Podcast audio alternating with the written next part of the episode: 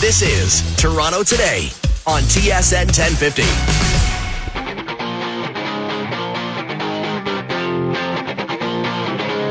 Welcome aboard, Toronto Today. All set to sail. Jim Tatti reporting for the next hour. Then it's gameplay with Matthew Cauz. A note: Leafs lunch returns Tuesday, October 12th. So mark that one down. So we got another week doing this, and then Leafs lunch will return the day after Thanksgiving Day, right here on TSN 1050. Further details to be released um, in the days and uh, well, I'm not going to say weeks ahead because it's only a week and a half. So in the days ahead. So um, that's something you should mark on your to-do list. Uh, Leafs lunch, October 12th. Uh, there's some just interesting stuff to deal with here. When I was talking with Stephanie, our producer, I just uh, it's just like there's a movie script in front of me, and I have to sort of piece it together. Uh, so let's start with the the Leafs. Sheldon Keefe, two-year extension yesterday, and we're going to have much more to say on this later on. But Pierre LeBrun reporting it's a prove me deal, uh, not an endorsement, and, and I think we all agree two years is is a nice situation for the coach and for the team. So it dissipates uh, any kind of questioning about people's future. I mean, there's going to be enough with Morgan Rielly, and, and all of this, of course, tips over big time if the team doesn't respond on the ice. But that's way ahead. We're not even there yet. We're at the blue and white game, which goes tonight at six on TSN. You can watch it there, and another week of preseason games, and then the season starts the day after the return of Leafs lunch on October 13th, and we'll have that for you on TSN 1050. Uh, so the, the, the Keefe situation is done. I like what they did there. I think it's fair to everybody and fair to the hockey team, which is sort of the motivation when you're in the front office. What's fair to the hockey team and those on it? Two years works for me. We'll dive into it, as I said, much deeper later on. Now, the movie script really is the Blue Jay game last night. Oh, no. I'm watching this two things strike me, and we're talking about the, the sixth inning, the homer, homer, walk, homer sequence against Robbie Ray. And it's tough to watch. Uh, I'm thinking, okay, I'm on Netflix. I'm watching, uh, I'm, I'm binge watching, and I'm seeing the penultimate episode of the series run, and I'm left with this awful, awful taste in my mouth because in this particular case, a guy who could win and likely will win the Cy Young and has been a major reason why everything has gone the Jays' way. I mean, he's a workhorse out there and just came off of like get what did he get? Thirteen guys in a row out. I mean, after the the Judge homer early in the in the ball game, and then all of a sudden this happens, and it's like being hit, like being broadsided and you're left going, oh, you just feel crummy because you, you go, this can't be how this ends. I'm sure everybody was, was thinking, this can't be how this ends for Robbie Ray. This can't be how this ends for the Blue Jays. It was painful. And then I got this flashback and, and certain vintage people will, will understand this. Uh, pitcher on the mound and you're going, what the heck? Dave Stieb, ALCS 1985 against the KC Royals, game seven with the series on the line, a trip to the World Series, and the Jays had run out of pitchers because it was game seven. So they started Stieb and I can I'll never forget this was at CNE Stadium. The, the man was done. He kept looking into the dugout. The manager was Bobby Cox. They'd show Bobby Cox and he was looking at the sky. He would not have eye contact because he had no place to go.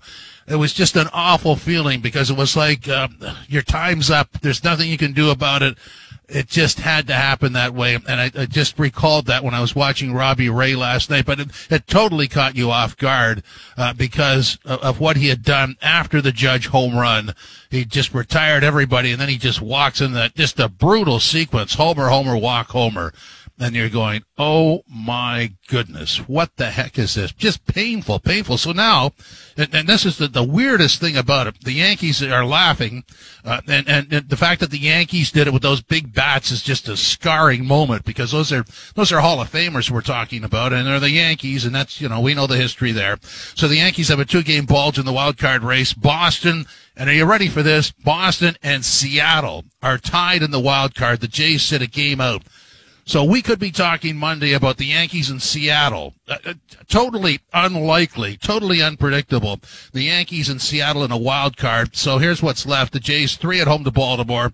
Uh, Seattle has three at home to the Angels. Boston has three in Washington, and the Yankees have three left against Tampa Bay. Uh, it is just unbelievably wicked to go over what happened last night. Uh, it's because this, I mean, it's just, it, it was, it was undeserved, I think is the, what I'm looking looking for, undeserved, and and it came out of nowhere. And still, there's an opportunity here. And I don't know what kind of a mess we're talking about on Monday morning, whether there's a three-way tie or what. But the Jays really have to do one better than everybody else. That means Boston and Seattle on the weekend to end up in a tie. And because there's two of them, does it seem likely that they could do two better than both? No, guy. It doesn't seem like it. That's tough stuff. Coming up in the broadcast very shortly, we're going to go over the, uh, the Sunday night game that you can listen to on TSN 1050. Uh, the Bucs against the Patriots. And actually, to help us out right now, Matt Chatham is here, three-time Super Bowl champion with the Patriots, current NESN uh, Patriots and, and, NFL analyst and uh, an insider. He can sort of break the code on all this stuff that's out there about Brady and, and the Patriots and, and the Bucs and all this big game. Matt, welcome. How are you today, sir? Wonderful. Happy to be at the end of the week. yeah, yeah, and probably because it's this week and there's all this stuff out there uh, that, that, and you have the code. You know exactly what it all means. I mean, I don't know about you, but I don't like people telling me about my life. So, so you would you would understand what's being said and how true or, or untrue it is. It, it might be a little frustrating for you, is it? Yeah, for sure. And I think that's part of what, you know, we've anticipated this week since the schedule came out, sort of knew it was going to happen. Um, you know, oddly, when you work in the market and know all the, all the principles that are being argued about, you know, most of this stuff was all like extensively sort of research. All the journalism was done on it, you know, like April of 2020. So we, you sort of knew that, oh gosh, it's a year and a half later. We're literally just going to be regurgitating everything that's already been decided. And, uh, you know, Tom and, and, and Bill and then Mr. Kraft just have to put on a good face and say, hey, we covered this. Effusive praise for each of us. We all went our separate ways. It all worked out well for everyone. So, you know, I, I guess people are trying to sell books now and segments and all those kinds of things. So there's a there's a sense that just drumming up tension was somehow going to sell this game better, I guess, which makes very little football sense to me because I think this is at least from on the field portion, you, you don't need it. It's not as if there's not a ton of interest in this thing already. But there is that, I think you'd understand, there is that curiosity that because of the people involved, because of the ownership, the coach, the quarterback, and, and all the other players, you included, uh, this thing worked so well for so long that people wanted to, want a little piece of it, figure out how the heck it worked. I mean, how would you explain that to anybody? Well, I think one of the things you can't get lost in all of it, and it's I have to kind of remind myself. I mean, obviously I'm doing TV down here in NESN regularly, and we have to always say, you know, when we venture down this road of why did it not work or, or you know why is it not continuing to go on? You got to remember that by virtue of doing it 20 years you're many many years beyond how long any coach uh, coach owner player tandem had ever gone. So you're already way past it. So the question of why didn't it continue on i think requires context. Like they already went way past anything else. And and in fairness coach Belichick is probably one of the most difficult coaches out there to play for, but it's exceptionally rewarding. So I think as much as anything, rather than trying to figure out, oh, why didn't it continue into perpetuity?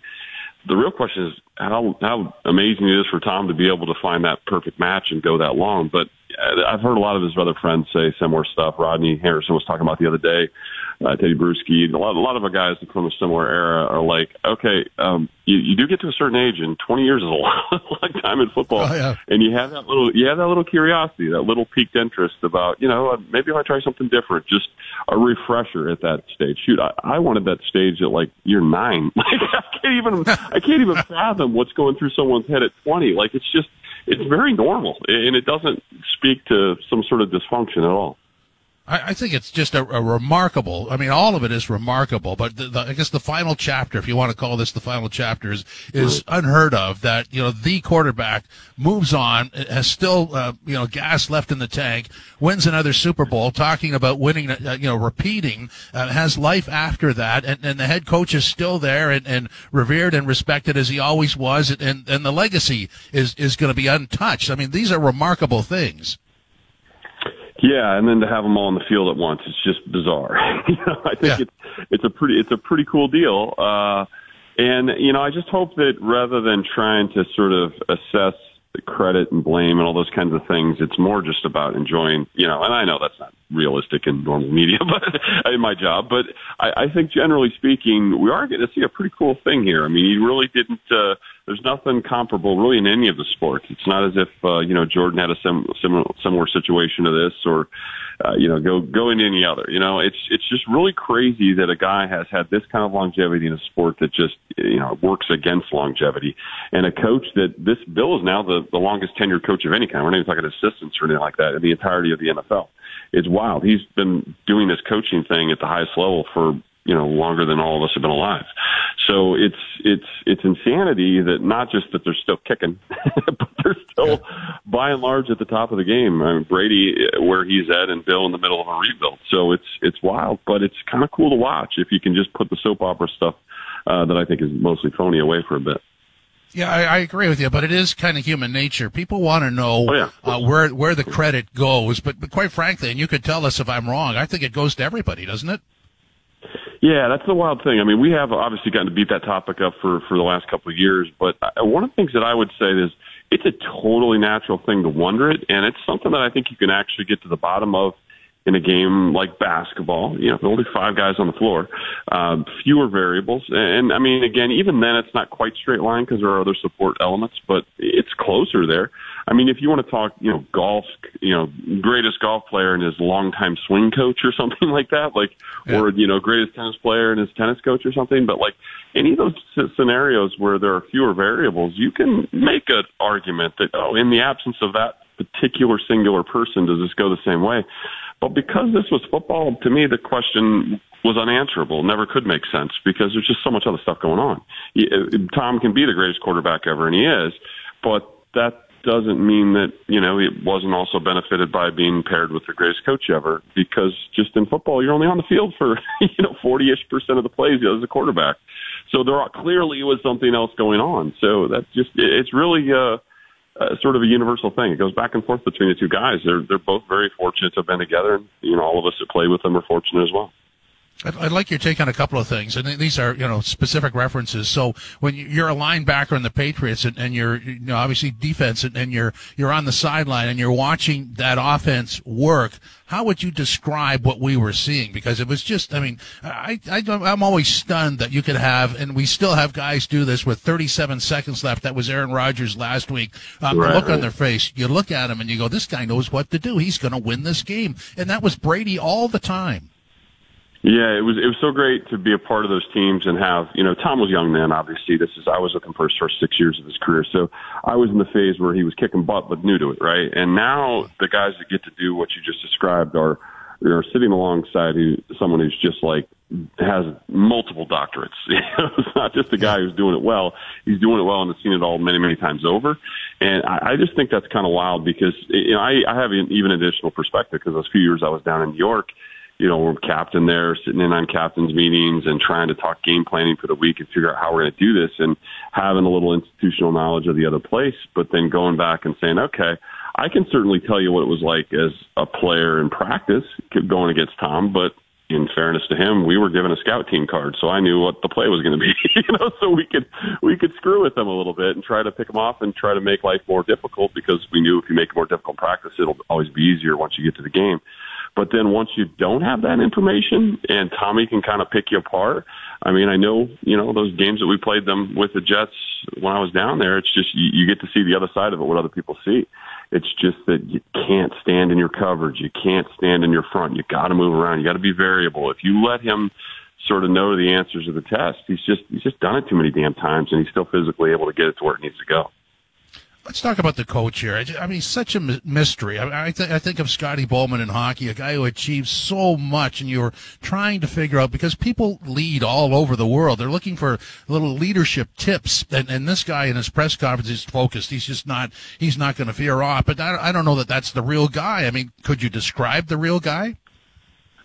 I mean, there are obviously more personable differences and you know I guess greater depths to his personality that you get to see when when you're just working with him. Um, and Bill is is an awesome coach. I mean, I think the, the the first and foremost thing that most players will say is just how impressive he is as a teacher. And you know, you're not really doing that from the podium when you're when you're answering media questions for the week. Uh, but the way we know him most is just sort of like you know, your eyes get big. Like, good lord, he knows everything I'm supposed to do, and he knows the other ten positions as well. So yeah. you know, and it's just you know, not as if he was some uh, you know great professional athlete.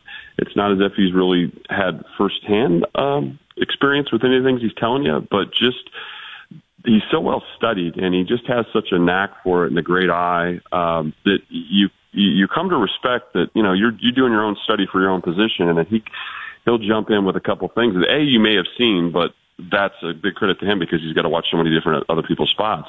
Or b that you didn't catch and go oh you know wait wait a minute. Okay I see how he's seeing that now and that could be actually helpful. So I just think he's one of the greatest ever as far as just having a grasp of all aspects and being able to boil it down in a short amount of time to the stuff that'll matter for the weekend. And that's that's kind of the cool part. But he is very business only. But you know, every once in a while, Super Bowl parties and down times and off weeks and you know post practice and stuff, you get to see his personality. But I mean, that's not why you're there ultimately. But it's not as if you know everything Bill Belichick is what you see from a podium. We we all know that's not the case.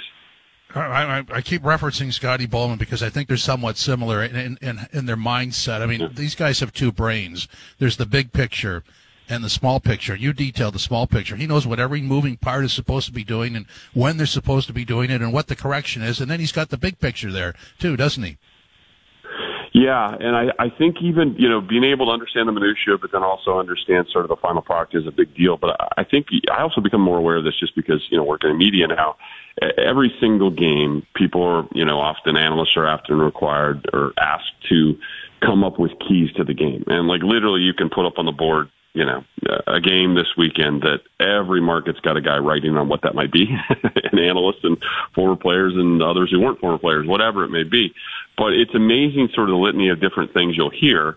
And those aren't necessarily the ones that will actually affect it the most. And Bill's biggest gift is usually being able to pick the right one. Boil it down to the things yeah. that will matter. Anyone can come up with, uh, you know, hold them to X amount of rushing yards or hold them to this, that, or the other. I mean, but his whole skill is in building these game plans is like figuring out exactly what it really was. Like, because you could write down 20 things. Anyone could write down 20, but what are the right three or four?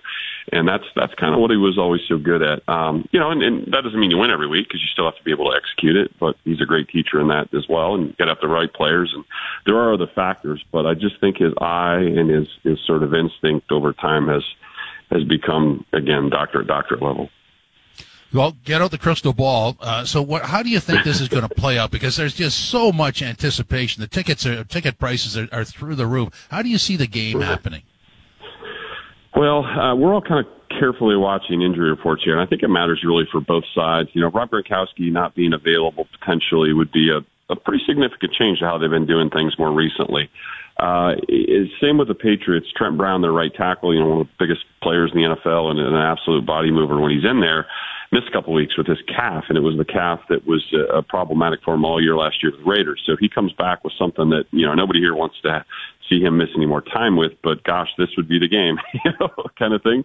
So he's in sort of an up down mode, and they because the Patriots have had some issues with offensive line play uh, in the last couple of weeks, uh, in in in at a position that was reportedly going to be their strength, it sort of throws them into a bit of tailspin of where I think they thought they'd be. And then uh, you look on the other side, the Bucs. I mean, how'd they win that Super Bowl? Brady just lights them up for three or four of the first drives to start the game, and then the defense just absolutely locks things down. But the Bucs are still scoring 34ish a game right now, but they ain't locking anyone down.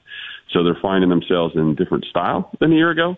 So I would just imagine, uh, you know, it's obviously the Bucs are a heavy favorite here, but if the Patriots were able to have that healthy offensive line, which is a big if because Isaiah Wynn, their left tackle, popped up on the injury report as well. So both tackles are kind of question marks. So it could go one of two dramatic ways. So the Patriots were able to sort of control tempo and clock and all those kinds of things and run the heck out of the football and keep it out of Tommy's hands and defend really well, like we know they they generally do and can then it's a wide open game to me. But if you can't and you're going three and outs and you're giving it back to Tom and he's so incredibly comfortable in that particular environment, um, you know, it's it's just it's tough mountain to climb. It might just be wrong team, right time. I think the Patriots, you know, more time with this rookie quarterback two months from now, and maybe that offensive line healthier, then maybe they can they can put up a, a better fight. It just seems like a bit of an uphill battle this quickly. Yeah, I, I almost feel bad for Mac Jones. I mean, he's going to be subjected to some stuff he probably hasn't been subjected to before. What do you think of that? Yeah, thrown right into the fire, right? I mean, yeah. it's been you've been here for a month, and he's like, "Good Lord, is it always like this?"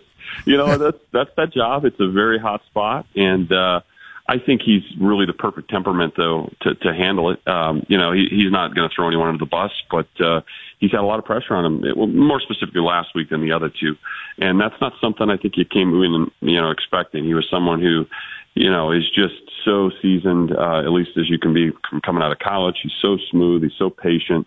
He's always going to take the right play. Um, know, last week with all the extra pressure, it seemed to be sometimes not doing that. And that's, you know, one, the one thing that's always been sort of said about him, and we saw at least through camp, is when there was a bad outing or were some negative stuff, he's, he's pretty good about not going in the tank.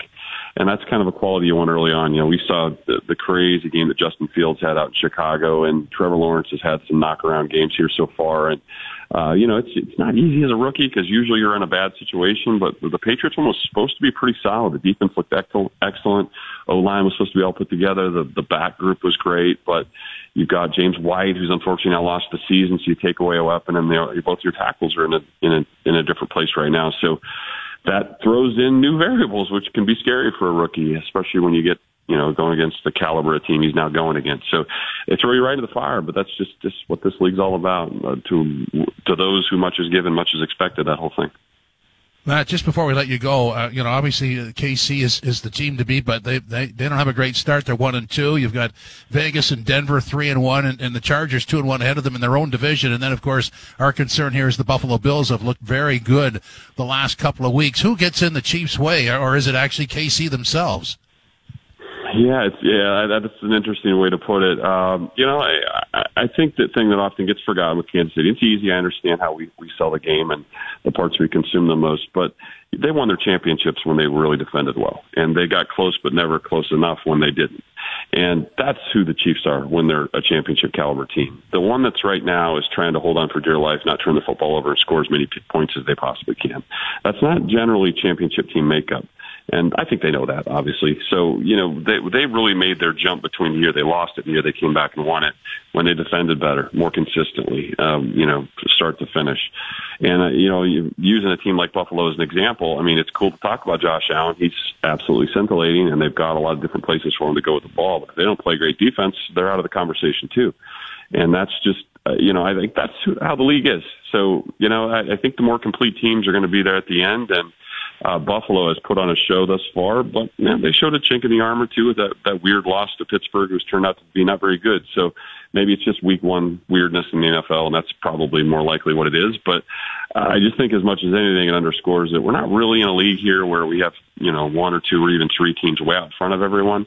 Even the Bucs last week, 10 point, not close, you know, losers on the road to the Rams. And are we willing to say the Rams are now the class of the league? I don't know. It just seems like more of a week to week thing. So I guess we'll see. And now we get a longer season to figure it out. So they have even another, other game here to play around with if you have a bad one. Matt, really enjoyed the conversation. Thanks for your time.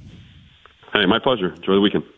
You too. Thanks. That's Matt, uh, Matt Chatham, a three-time Super Bowl champion with the Patriots, current NESN Patriots and NFL analyst and of course former uh, Tom Brady uh, teammate. So uh, we've got uh, that game, which will be aired on Sunday night right here on TSN 1050. Sunday night at eight o'clock. Sunday night football. Bucs in New England against the Patriots, and of course you remember in the old days the Patriots would always win at home. Uh, that's not necessarily the case anymore. So a couple of audio clips to sort of back this up. This is Tom Brady on great memories in New England, but uh, he wants to flush those.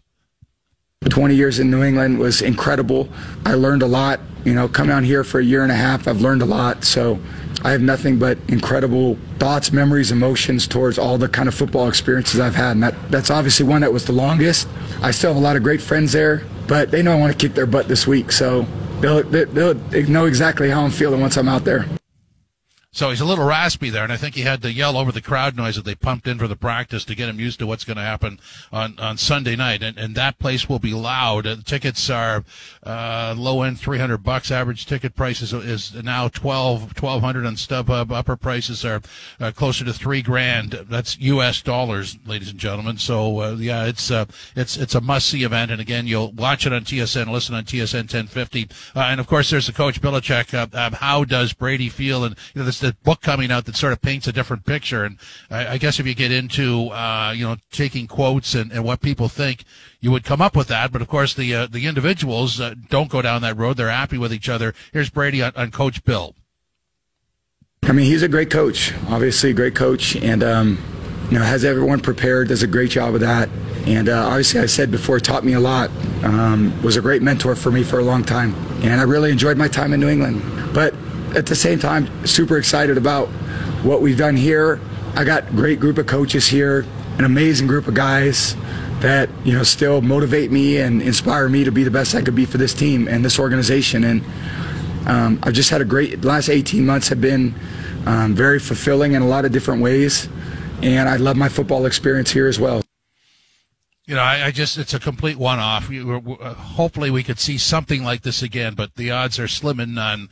Um, guy and coach and team just dominate the NFL. Guy leaves, coach stays, and, uh, you know, guy wins the Super Bowl and, and maybe another one and comes back to his old stomping grounds, and everybody's, you know, literally the key figures are still intact and in place and and functioning uh, as they were. I mean, just this is completely rare. You don't see it much. Uh, I appreciate it. You know, it's it's going to be fun to watch and and listen to in, in a moment for sure. Uh, you know, not everything is positive as we're well aware, uh, but this is something to celebrate. There's all that sort of sniping going on about who likes who or how they how they part uh, sorry how they parted company uh, totally irrelevant. Really, it's window dressing, and, and the, what's in the store is, is much more important. So we'll leave it at that. Coming up next, we're going to talk about the Raptors with Jack Armstrong, our TSN and NBA analyst. After that, we'll go over uh, the Keefe extension, other hockey news. The uh, All or Nothing Amazon Prime series is out, and we'll dive into that briefly. Uh, so that is next. This is Toronto today on TSN 1050, live on your radio, live streaming and podcasting, and on demand on Apple CarPlay and Android Auto through the iHeart Radio Canada app. Now, back to Toronto today. Welcome back to Toronto today. Jim Tatti reporting. A reminder Leafs Lunch returns to the airwaves on October 12th. Let's talk basketball now. Jack Armstrong, our good friend, our TSN and NBA analyst, is with us now and part of our Raptors radio broadcast crew, of course, as well. Jack, welcome. How are you today, sir? Hi, Jim. How you doing, buddy? Great to hear from you. Great to hear your voice. Yeah, it's been a while, and I have to say, Jack, I have nothing prepared, nothing in front of me, so we're going to wing this. And quite, quite, quite frankly, I, I, enjoy the conversation with you all the time. So when I look at this Raptors team, I know there's a lot of, of things that that have to happen or, or could go uh, in a positive direction but I have to say this. I have to declare this. I have. I don't worry about the Raptors uh, because I, I, trust the front office. Uh, these guys have great credentials. I, tr- I trust the coaching staff, and, it's kind of a, a, unique situation. What do you think about that? Yeah, you know, I, I think they, uh, you know, when when you have a difficult season like last year, uh, you learn some things uh, about yourself. You know, and uh, after winning a championship um, I think we all know this how hard winning is, and uh, and what those ingredients are, and uh, just the challenge of it all. And I, I think uh, you kind of recalibrate a little bit and say, okay, we had a great run. Uh, now it's time to kind of recalibrate, reboot, and figure out uh, a new way going forward. And, you know, you, you, it's kind of introspective as well, where you say, okay, what are we doing here and, and how can we improve what we're doing internally? And then you look at the greater picture of where the game's at and uh, where your market's at within uh, the 30 team structure of the league uh, and, and how you can make adjustments and improve and grow. So, uh, I like the fact that there's stability and ownership and management and coaching. Uh, I think those are really important things uh, when you transition. And I think a good word would be transition right now. Uh, yet, I think there's a lot of good talent in place, and I'm excited about uh, how it's going to form and shape. Uh, there'll be some bumpy roads along the way, you know, particularly uh, with Pascal Siakam out of the lineup early in the year. I think their margin of error is relatively smaller uh, than it's been. Uh, but nonetheless, I think they have uh, they have a sense of what they want to look like and how they want to play. It's just going to take some time for them to get there. Yeah, we don't know exactly when Pascal comes back, and, and when he does, there'll be some attention on him for sure. Um, but in in the meantime, there's three guys I have circled that, that I'd like your take on. Malachi Flynn, who just grew by leaps and bounds last year, and a lot of it was forced. Uh, Scottie Barnes, the rookie, and and the newcomer Precious Achiuwa. I think these three guys are, are very intriguing to watch. Yeah, I, I, I would agree with you. I think that, and they're going to be a big part going forward of, of, of how things do shape up and, and, and, and, and create a new dynamic and a new look for the Raptors. So, you know, uh, Chu is a high energy, a guy runs the floor hard, a big time athlete, uh, and undersized, but is going to outwork you. Um, you know, I, I, Scottie Barnes handles the ball exceptionally well. Uh, he's got good vision. Uh, it's just going to take some time. You know, uh, it's a whole nother level defending at, at this level than it is in the ACC with respect to the ACC. Uh, these are elite players you're now having to guard, so he'll figure out the tricks of the trade there. But he's got good wingspan and lateral quickness. And he's got to get stronger, and you know, and then uh, and then offensively, you know, uh, becoming a consistent, uh, skilled player in terms of shooting, having a pet go-to move, uh, you know, things like that that he can get his game off. Uh, and then uh, obviously Malachi Flynn uh, was a high pick a year ago, and uh, we'll see how things play out uh, in terms of the Goran Dragic situation. Also, you have Gary Trent Jr., who was acquired for Norm Powell. Uh, you know, to uh, to see where he fits in in that, you know, and and it's interesting um, for him, you know, now that he had a, a good opportunity to play last year, particularly later in the year, uh, I think that's going to help him uh, grow, and I think uh, depending on again the uh, status of a Dragic, is he with the team the whole year? Um, you know how you know how Trent comes along uh, you know, I, I could see him having a role. And, and uh, uh, but I, I think they definitely are, Jim, putting much more of an emphasis on size and being a bigger, longer, a more athletic team. And, uh, you know, they, and, and to me, I think, uh, again, that's fitting with where the leagues go. Yeah, just, a, just sort of that was where I was going to go next. So size, longer, uh, versatile, more athletic team. Uh, knowing Coach Nick Nurse, I mean this this is something that that he would embrace. How do you think he manages all this? What what does he do? Well, the thing I like about Nick is that he he can roll with things on the fly, and uh, so I, I think there's a lot of uh, moving parts that he's going to have to adjust to. Uh, I think offensively, uh, you know, the challenge is going to be, uh, you know, the final five minutes of the game. Do they have enough uh, answers when teams kind of figure you, you out in the first 43 minutes of the game to be able to score big baskets and, and not shoot yourself in the foot with bad shots or, or turnovers? And then on the defensive end, when you're adding a lot of new guys and they haven't played in your system before, uh, how smart are they? How quickly do they fit things, uh, pick things up? And uh, you know VanVleet, Anunoby, Boucher, and uh, Siakam understand what you're trying to get accomplished. Uh, it's the other guys that are in, in, at different levels of their career. Like I'm sure a guy like Dragic will easily pick it up because he's played in the league so long. Uh, but you know, guys, it, it just will take some time for all that to come about. Uh, and, uh, you know, I think you'll have nights where a few guys will play really well one night and, and then they won't be, uh, consistent the next night. And then the guys that were inconsistent one night will be good the following night. So, uh, kind of tapering down and figuring out exactly who the right guys are going to be. And those are hard decisions and who ties into their roles.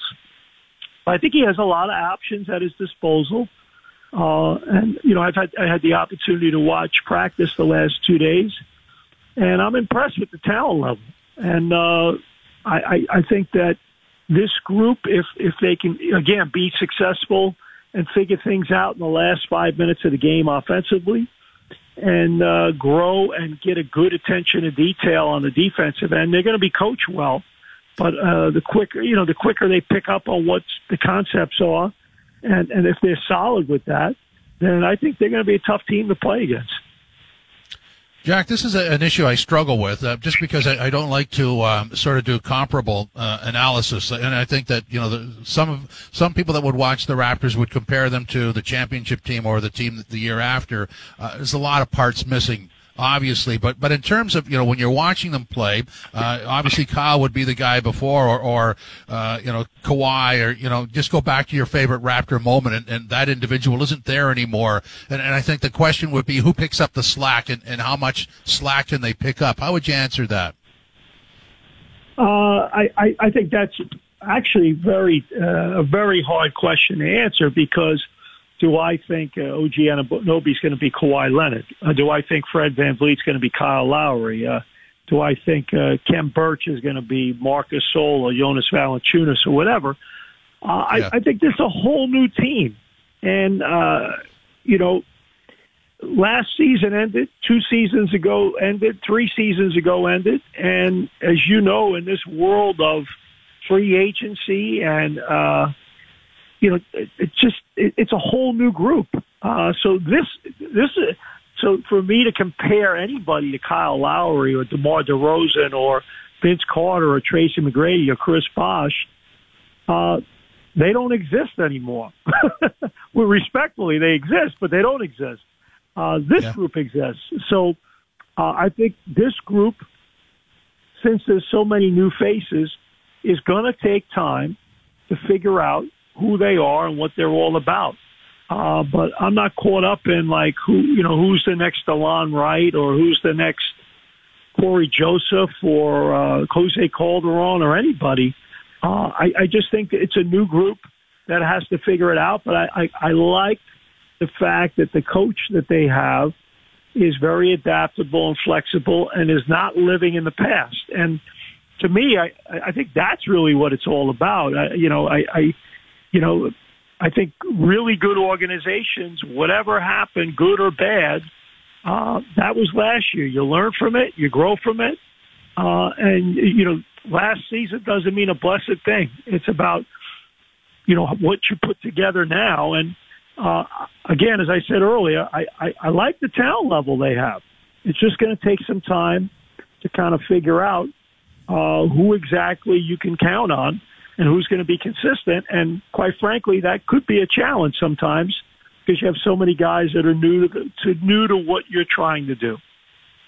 Yeah, and I, I, think we're all guilty of it. A lot of the analysis is based on comparables, and, and so you know I could easily say that this would remind me of 2013 when when Masai first showed up, and, and but but the, I mean it, it, has the same feel, but it's not a literal comparison because that situation was was based on really uh, jump forward on Rudy Gay being moved out and a bench being brought back. I mean th- th- these are different rosters. There's there's no comparison at all, but it may feel the same, right?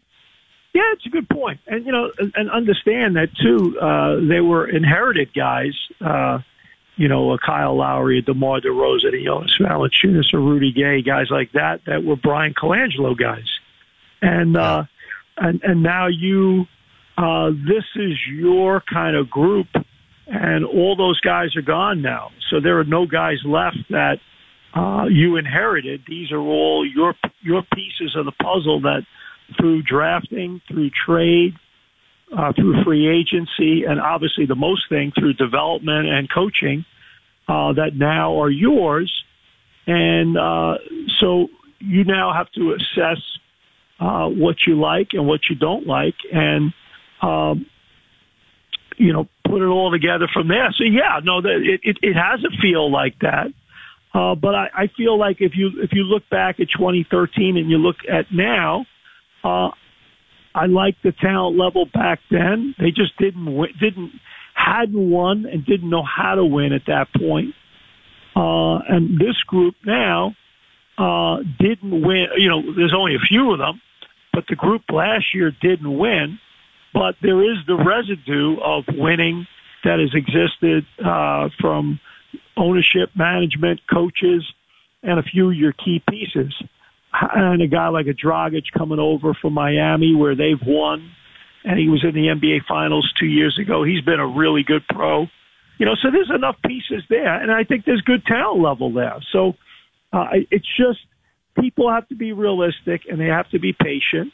And uh, to get into like predictions and say, do I think they're going to make the playoffs or not or whatever, is way too premature. Because you know, I sat in practice and literally it was a lot about uh, who's that guy, uh, what's his number, and trying to get your head around who's who. And I think the cool thing is we have five preseason games to really watch and see, uh, you know, kind of that pecking order uh, of, of how it gets established. And again, part of it will be without Siakam. Uh, just before we let you go, uh, Dragic, what, what, what do you expect his role to be with this team, and what will he bring to the table? Well, I tell you what, I love the guy. I've always loved him as a pro. He's been he's been a, a really good player. Uh, you know, I don't think the Miami Heat get to the NBA Finals two years ago without him. He was their second best player behind Jimmy Butler. He's good.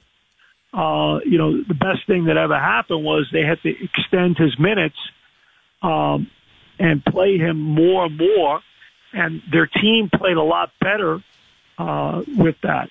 Uh, do I think he still has a lot of gas left in the tank? Yeah. Do I think that he can help this team? Yeah, a lot. Um, the question is going to be, he's in the final year of his contract. Does he help you more this year as a, a guy that is kind of helps bridge the gap uh, be, between where you were and where you want to go? Or is he better uh, as an asset going out to acquire, you know, uh, the, the guys that are going to help you going forward in a package. So uh, I don't know the answer to that, and the greater minds will make those decisions. Uh, but to answer your question, I'm a huge fan of him. Uh, he shoots it, he handles it, he can play on the ball, off the ball. Uh, he he can get by defensively uh, and and be uh, solid, and uh, he's got a great attitude and approach. Um, and uh, to me, I, I just think he's a pro's pro. So uh, always love having guys like that. You know, and I guess in the analysis that the wild card that nobody really considers is the fact that the Raptors will be home. I mean that what they went through last year redefines ordeal. I mean that, that's got to be worth a win or two right there, isn't it? Huge, absolutely huge. I mean, it just to be displaced and playing in a place where uh, some nights the majority of the people in the building, and it wasn't a lot, were rooting for the other team because you're playing in the U.S. and you got Celtic fans and Laker fans and Knick fans and all that other stuff that live in Florida. And many Canadians didn't even travel last year to Florida. Uh, you were at a distinct disadvantage. Um, so that will be very, very helpful. And uh, fingers crossed, knock wood, as uh, you know, as hopefully our society things settle down and conditions improve, that uh, the capacity, uh, you know, percentages and all that can increase, which increases the impact that a home crowd can make uh, upon your play, and uh, that helps a lot. Uh, again, you know, we're, we're still in that moving goalpost phase of what it's all going to look like. So for me to close my eyes and say, you know, what's opening night going to look like uh, on October 20th when the Raptors play the Wizards, your guess is as good as mine uh, in terms of how many people are going to be in the building and what's it going to be all about and all that. Uh, but I know for sure it's going to be a whole lot better than Tampa. And, uh, you know, I, I just think it'll be more stable. You have your own practice facility. Guys get settled in. There's freedom of movement in Toronto now.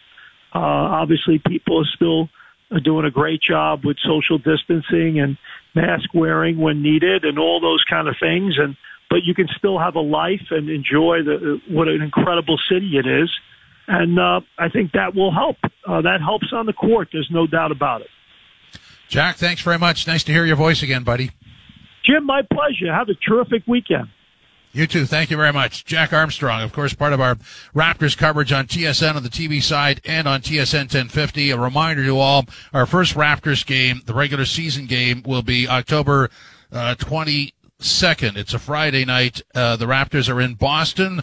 So Paul Jones, Sherm Hamilton, myself, Nikki Reyes, uh, Josh Lewenberg, and Jack all back in our normal positions. So that's our first broadcast, Friday, October 22nd. Our first regular season Leafs broadcast is Wednesday, October 13th. Ralphie, Bonesy, myself, Kristen Shilton, all back for that. And of course, we have the next, our next Leafs preseason game is, is next Tuesday night against Montreal as the Leafs march on to their regular season opener, which we will have, as I said. So plenty of stuff going on. We're all back in our regular spots, and that means Leafs lunch returns October 12th as well on, uh, at noon on TSN 1050. Coming up next, we'll deal with the Leafs and a few other items. This is Toronto Today on TSN 1050, live on your radio, live streaming, podcasting, and on demand on Apple CarPlay and Android Auto through the iHeartRadio Canada app. Yeah, head coach Sheldon Keefe has signed a two-year extension. Um, uh, he was entering the final year of his contract, and I think that's exactly why the Leafs organization felt it was important to remove that distraction in the crazy Toronto market that is, that he was not a lame duck coach and that as soon as they had a losing streak, this wasn't a narrative. So they've signed him to a two year extension. And listen, it's not a five year extension. I'm sure there are a lot of people saying, why sign this guy an extension now after they've lost out in the opening round of the playoffs two years straight? On the flip side, this is his first full 82 game season with the Toronto Maple Leafs. They believe in him, but it's a prove me contract still at two years. It's not a five year extension.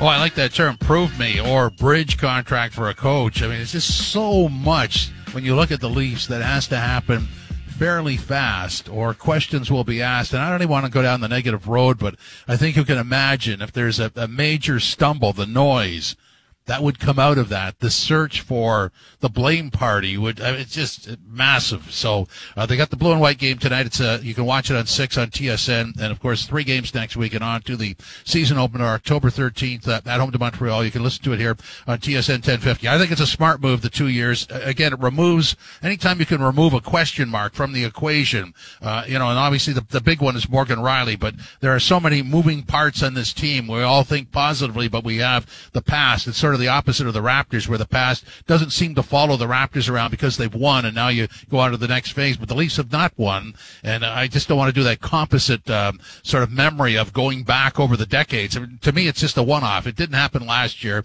and uh, you're sort of uh, motivated to correct that. So we'll see. There's the All or Nothing series that is available on Amazon Prime. It's out there. I haven't watched it. I will on the weekend. Uh, the the clip that, that I'm curious to see the context of is the uh, the sort of raised voice from from Sheldon Keefe in the dressing room. I I want to see how that works. I just don't know that.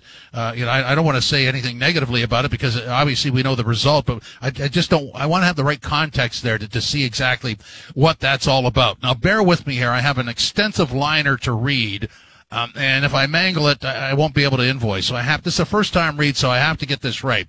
Explore your neighborhood and show your love for Toronto with Show Love TO. Reconnect with family and friends over a great meal with Cafe TO and Dine TO Together programs. Rediscover Toronto's neighborhoods with more than 150 self-guided itineraries through the Stroll TO, Historic TO, and Cultural Hotspots tours. And enjoy Toronto's re-energized streets and public spaces with murals, public artworks, lighting installations installations, projections, and performances through Artworks TO, Big Art TO, Love TO, and Poems for Your Path. Get all the details at toronto.ca backslash show love 2. Wow, I think I can invoice. There wasn't a stumble there. It's remarkable, even at this point of the week. So here's what you need to know going forward. Leafs blue and white game tonight. Uh, Leafs lunch returns October 12th. Up next is gameplay with Matt Cauz and, and, a few thoughts on the way out. Like Robbie Ray. Let's listen to Robbie Ray talk about that disastrous sixth inning last night. I think it was just, uh, you know, kind of a product of the whole game. Uh, you know, I think that you know their game plan against me was to try to lay off the slider uh, and get a fastball out over. And um, you know those situations uh, the home runs um, I think they were all on fastball. So um, you know I just got to do a better job of uh, you know being able to land that slider early because I feel like the that when I can land my slider early in the in the counts and in the during the game that uh, I start to get those chases later in the game. So that's the game within the game, trying to control the pitching pattern. And once you know what's coming at you, you can hit it. And they did. So after getting 13 out in a row, homer, homer, walk, homer, and, and that was it for him. But again, you watched that and said, it can't end this way. So the Jays sit on the outside, a game behind Boston and Seattle. What are we talking about on Monday? Are we talking about Seattle in the wild card? Are we talking Boston? Are we talking Jays? Are we talking a tie? Well, we'll see. Enjoy your weekend. Matt Cauz gameplay is next.